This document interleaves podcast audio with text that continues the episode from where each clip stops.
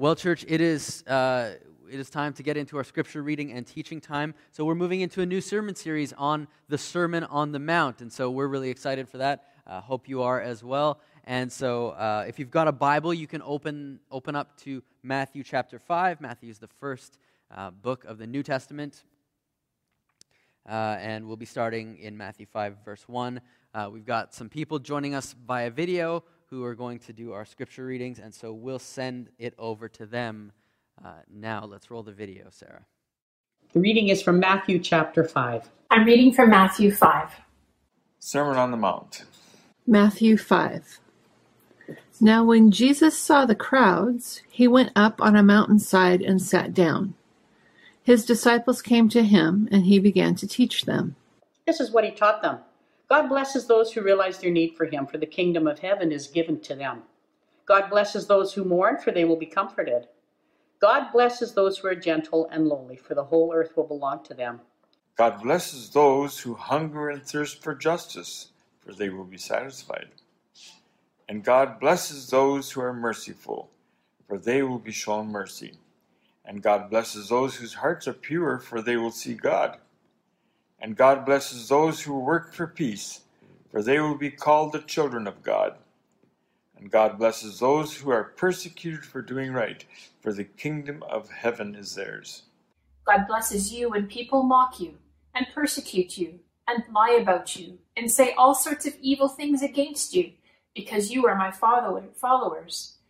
Be happy about it. Be very glad, for a great reward awaits you in heaven and remember, the ancient prophets were persecuted in the same way. And this is the word of the Lord. All right, thanks. Uh, thanks so much to our readers. Uh, reminder, everyone, that we're we're inviting everyone to send in scripture reading videos. Um, again, we we want to keep seeing each other's faces, so that's a good way for us to stay connected. And also, as we move through the Sermon on the Mount, we really want to get uh, this piece of Scripture deep down into our bones as a church. And so, um, by having you know a wide swath of our congregation um, reading these scriptures, that's kind of symbolically a way that we as a church can can own this uh, scripture and say this we're taking hold of this together and so we would love for everyone to um, to send in a scripture video of yourself reading either all of Matthew 5 or all of Matthew 6 or all of Matthew 7. Uh, we sent out instructions this past week. We'll send them out again tomorrow. Um, and so would encourage you to do that. Um, and, and yeah, uh, it was our intention to get to the Sermon on the Mount next spring. That's kind of what we had sketched out. But uh, as with many of uh, people's plans right now. That's you know that's changing, uh, and and the reason why is that here we are in in the midst of uh, a major disruption uh, of life, and and you know going forward when we return to to normal, it's probably going to be a new normal, and maybe maybe we won't like we want it to be a new normal. Actually, maybe we don't want to return to exactly the same way of way of being in the world that we uh, inhabited before.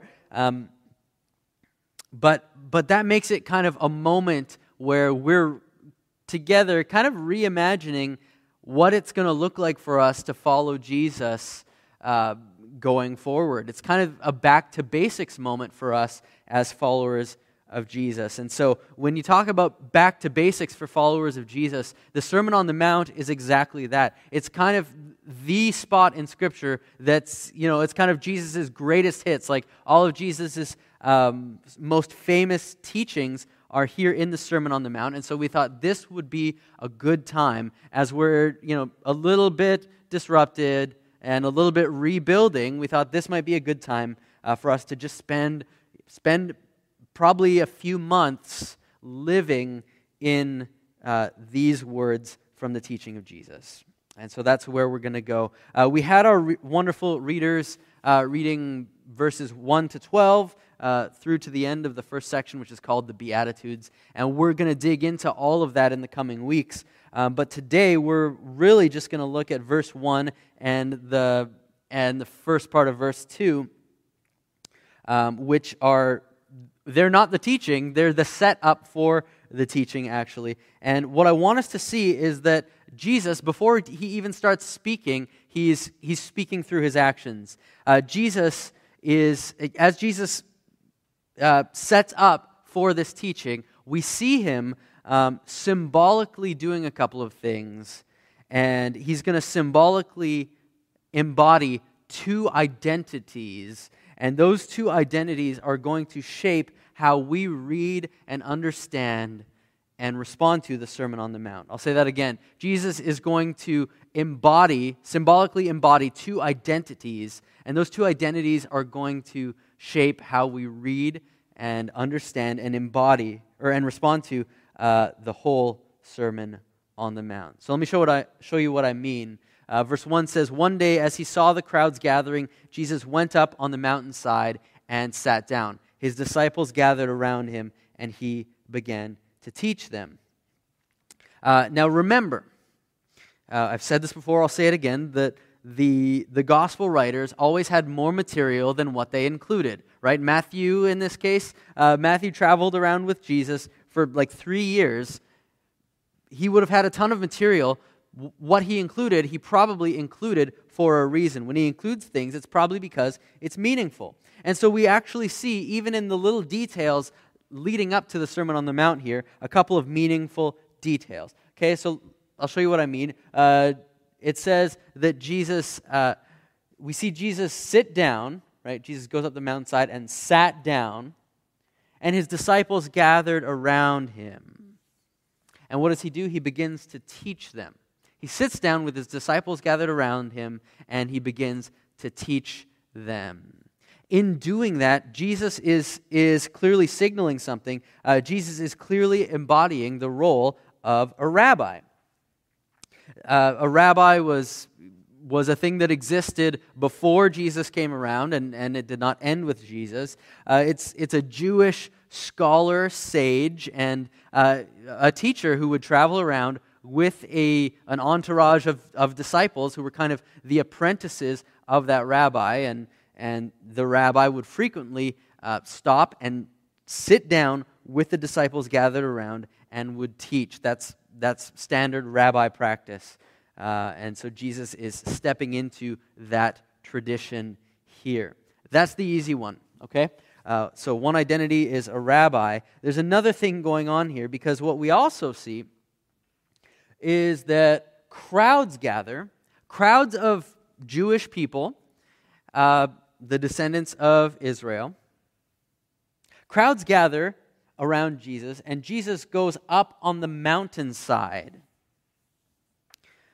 Now, if you're Matthew's, if you're one of Matthew's original readers, uh, you know what's going to happen here. If you're a first century Jew like Matthew's original readers, uh, by this point in his book, you've already clued in to what's happening here when the crowds gather and Jesus goes up on the mountainside because Matthew has been laying a trail of breadcrumbs uh, for you through, through his uh, book already. And, and for Matthew's initial readers, uh, they're starting to see what Matthew is doing.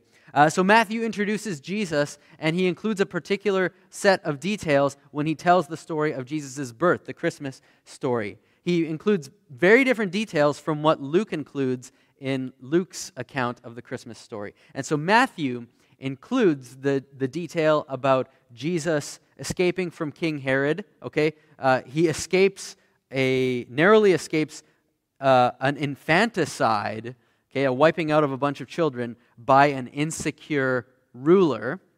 Okay, we tend not to like to talk about that at Christmas time. It's brutal. And, and he includes the detail about Jesus escaping uh, to Egypt, escaping from Israel to Egypt, and then being called out of Egypt and coming back to Israel.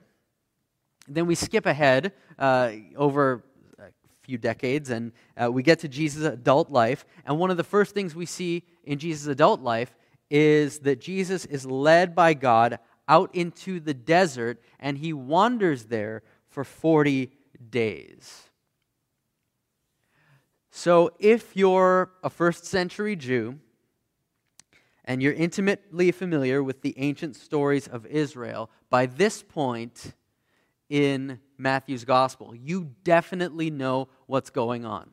If you're a 21st century Christian who, uh, you know, maybe has studied a little bit of Old Testament, you also might be starting to clue in as well that Matthew is, is editing his gospel to present Jesus as a new Moses. Okay, all the plot points I just mentioned uh, are, are copies, they're, they're uh, reenactments of plot points from the story of the prophet Moses in, uh, in the Old Testament, in the book of Exodus. Moses was kind of the founding leader for the nation of Israel, this, this founding kind of ruler, prophet. He was kind of their George Washington, if, if you want to think about it that way. You know, and, um, and Matthew is coming out here and pretty strongly signaling Jesus is a new Moses. Now, perhaps Moses' greatest legacy was that he brought, uh, he brought the law, which in Hebrew was called the Torah. Okay? Uh, Judaism was very much a religion that was based on uh, obeying every word of the Torah. They loved the Torah, uh, and it was Moses who brought the Torah uh, to the people of Israel. And how did he bring the Torah? Well, he went up, Exodus tells us, he went up on a mountain, met with God, and then he brought God's commandments to the crowd of Israelites that were gathered around. He went up the mountain, and then he brought God's commandments to the crowd of Israelites that were gathered around.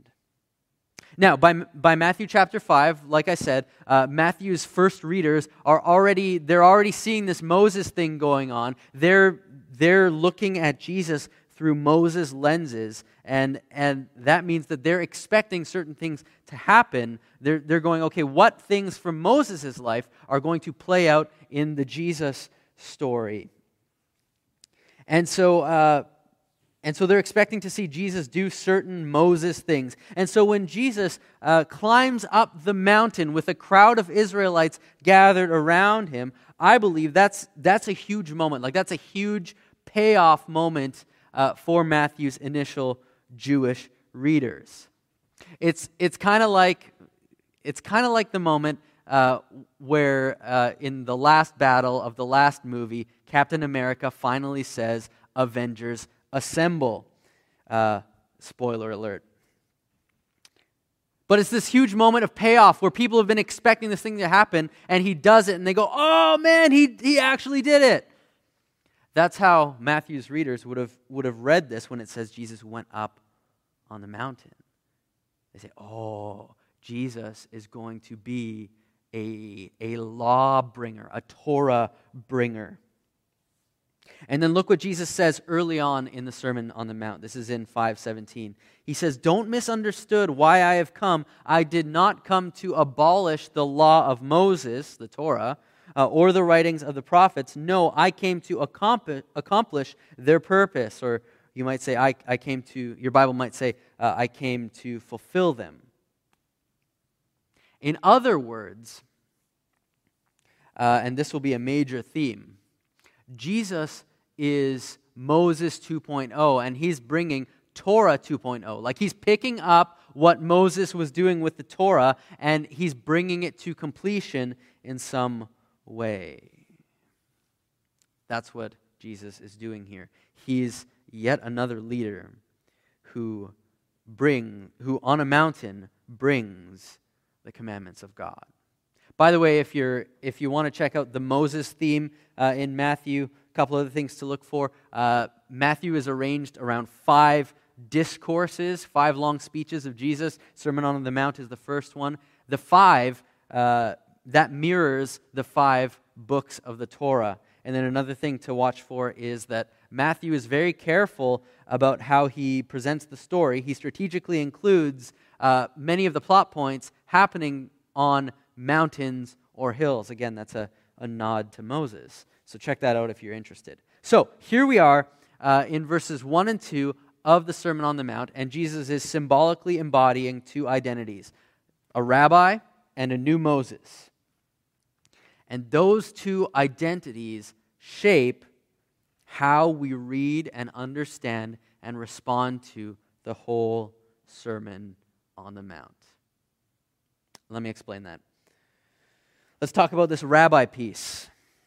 I want to argue if that if Jesus is in rabbi mode here, and he is, and if the Christian life is described as being a disciple of Jesus, and it is, then that means that our fundamental posture toward the Sermon on the Mount is to try and live out these teachings, to try and follow these teachings. Okay, a rabbi was a thing before Jesus came along, and a disciple was a thing before Jesus came along. Um, and a disciple was someone who tried to live the teaching and live out the example of the rabbi. So Jesus' last words were go and make disciples, which means that as the church grows, as people become, uh, become Christians, that what they're actually being called into is a rabbi disciple relationship. And if that's true, then, then we as disciples are called to live out the Sermon on the Mount. Seems, seems pretty obvious, and it's easy to talk about, but when you dig in, it's, it's actually uh, pretty challenging. We're going to find that the Sermon on the Mount seems to set a really high bar in a lot of things. We'll talk about that throughout this series. Um, you know, Jesus is going to say that anger is as bad as murder. Jesus is going to say that lust is as bad as adultery.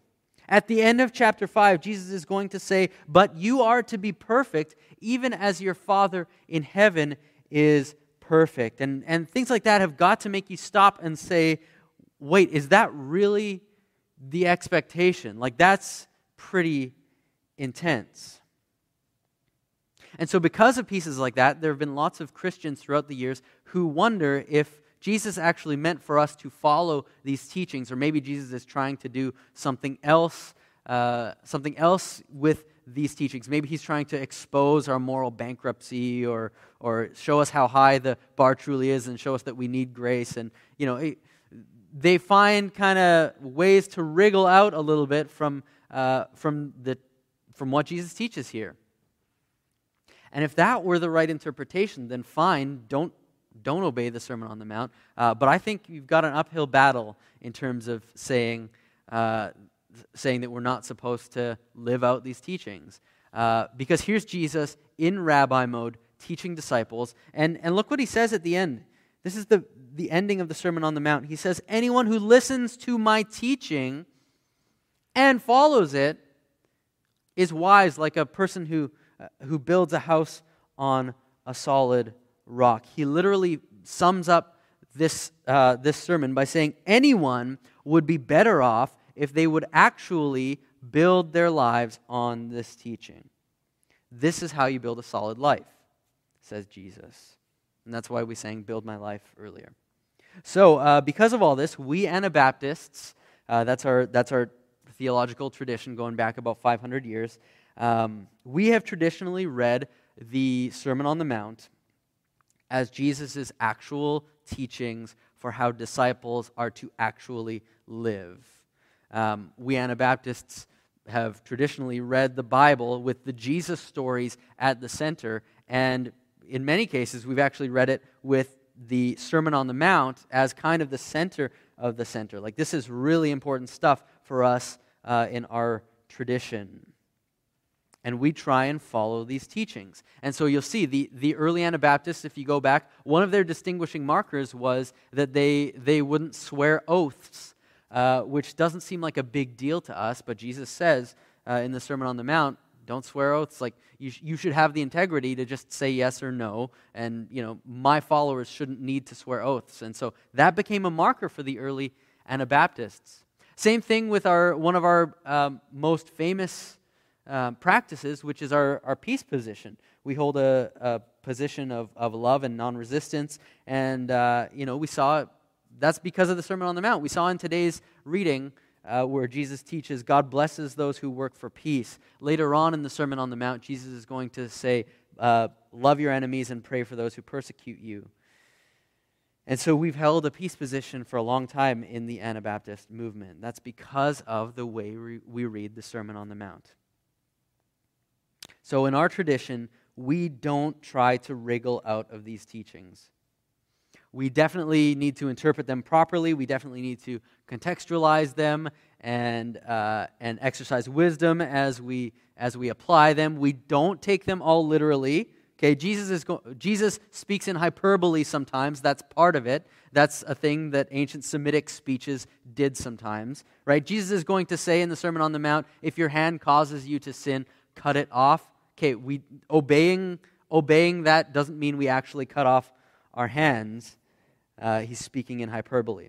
So we interpret it properly, uh, but but our fundamental impulse is not to wriggle out of obeying the Sermon on the Mount, but rather to try and embody this way of living, to try and let this te- teaching shape the way that we live. We have a deep conviction that the Christian life is not merely believing the right things or praying the right prayers or aligning with the right group, whatever. It's actually a life transforming, everyday reality.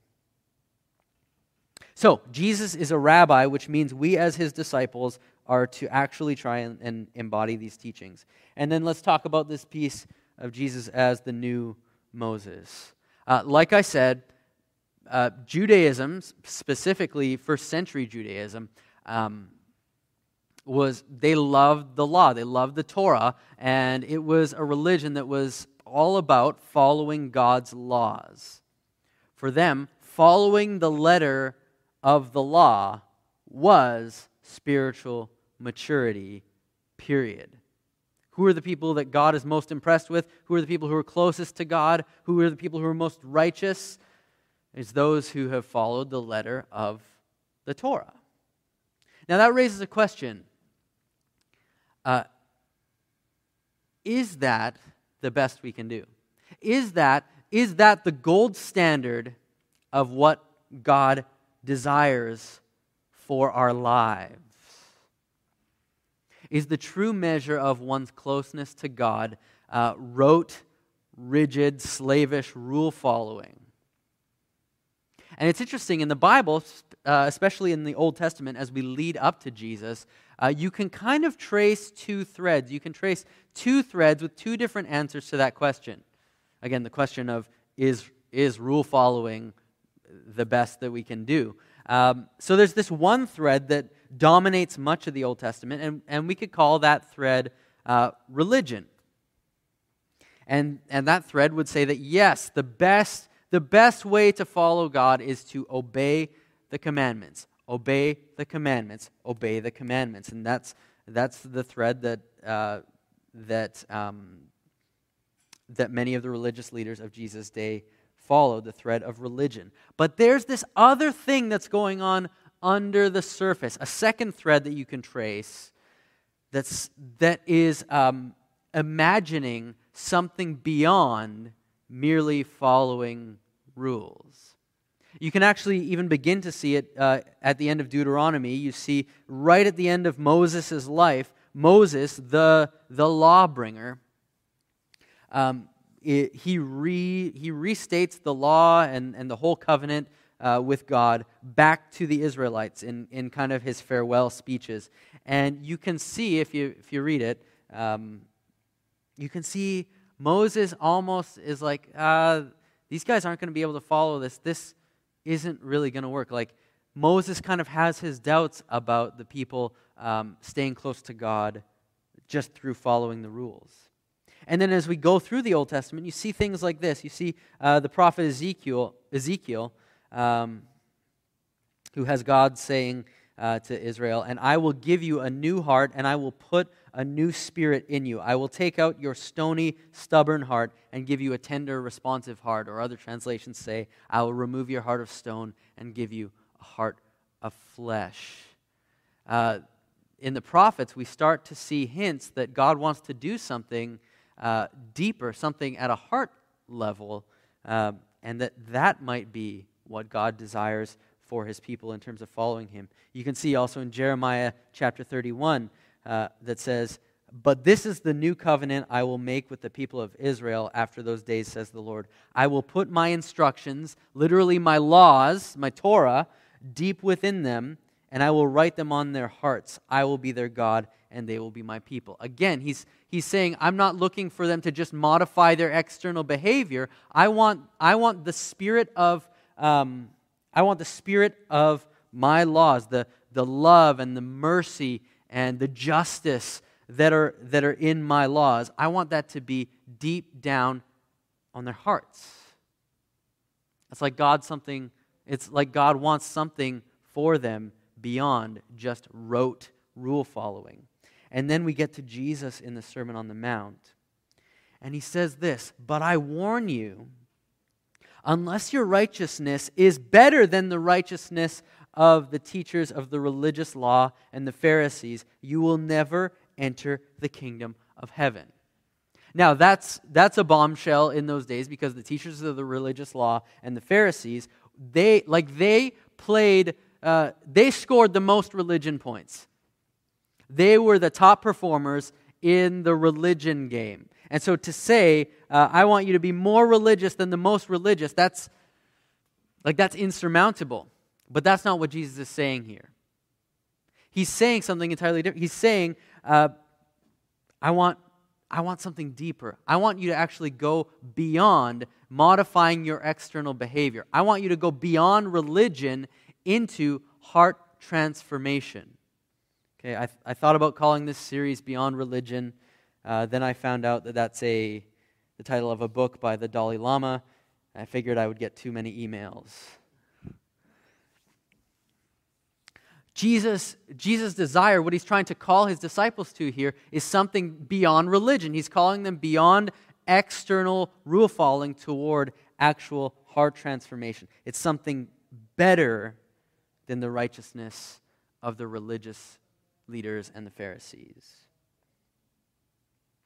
That's what it means that Jesus is uh, a new Moses. Moses 2.0 is kind of bringing Torah 2.0 He's bringing, he's bringing commandments of God. He's bringing a law, a, an instruction, a teaching that is about heart transformation. He's a, he's a new Moses and a better Moses with a new and better uh, form of Torah. So let me uh, give us a couple of reflection questions as we, as we wrap up here. Okay, number one, I uh, want to invite you this week to read Matthew 5 to 7. That's the Sermon on the Mount. Spend some time reading it and, and just ask yourself which teachings are the most challenging or convicting. If our, if our role as disciples is to try and live out this teaching, if that's what, what being a disciple is, then, in, then just sort of use this uh, text as a mirror. Like let it hold up the mirror to you and say, where uh, am I following Jesus closely? And in, in what places am I um, perhaps, do I need to do some work, okay?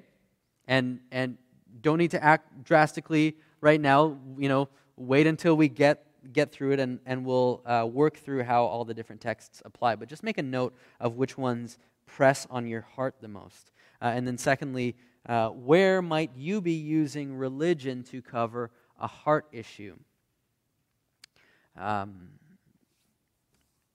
and so that's, that's the whole thing that Jesus is pointing to as he's the new Moses. He's not trying to call us to religion, he's trying to call us to a transformed heart. We have this, uh, this crazy capacity as human beings um, to just use the external to cover up a, an issue that's inside, right? And so that's why Jesus is going to say, uh, don't just don't stop at do not murder, but actually eradicate anger from your heart. Don't stop at do not commit adultery, but, ra- but rather um, eradicate lust from your heart.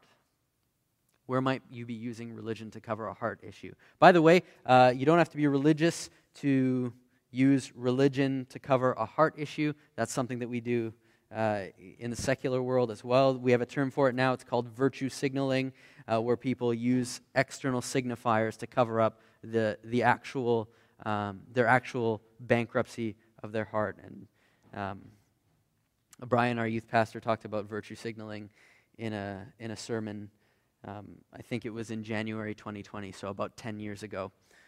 Uh, so you can look that up. Let me pray for us as we, as we wrap up. Jesus, we thank you uh, that you've called us into a life of discipleship. We thank you that you've called us uh, into a life of, of a transformed heart. And uh, as, we, as we move into our week, we pray that um, we, we want to partner with you. We want you to work deeply in us um, to, to get at some root issues, uh, to not just modify what's on the surface, but to look below the surface and to um, transform us from the inside out. Uh, we pray that you would be doing that work inside us, and, and as much as it depends on us, we also commit to that work, to doing that work of our interior life and our exterior life as we seek to follow you. In your name we pray. Amen.